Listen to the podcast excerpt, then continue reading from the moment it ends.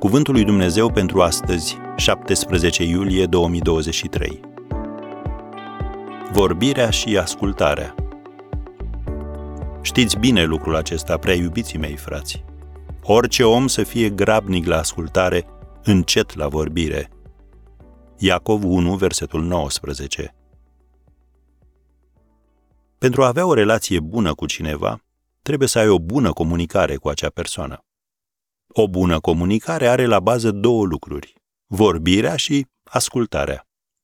Oprește-te și gândește-te la conflictele recente și încearcă să identifici comportamentele și atitudinile care ar fi putut contribui la ele.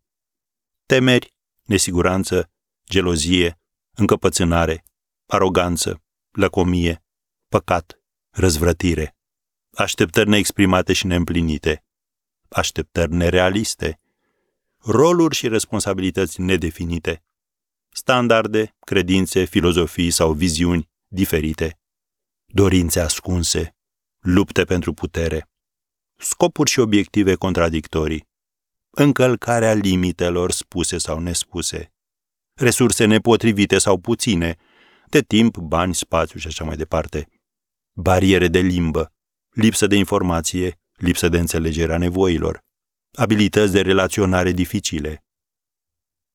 Apostolul Iacov ne avertizează în acest sens. Orice om să fie grabnic la ascultare, încet la vorbire. Acest verset biblic este crucial pentru o bună comunicare.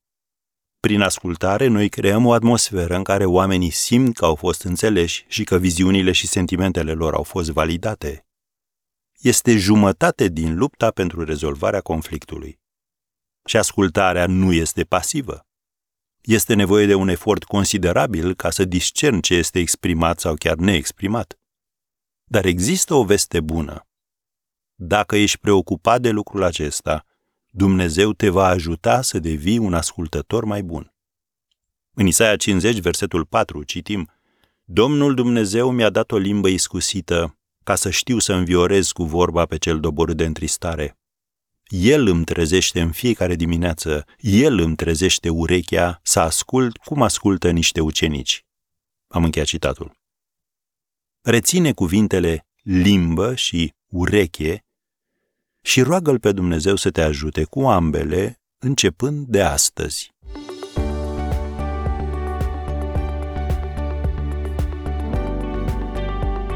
Ați ascultat Cuvântul lui Dumnezeu pentru astăzi rubrică realizată în colaborare cu Fundația SER România.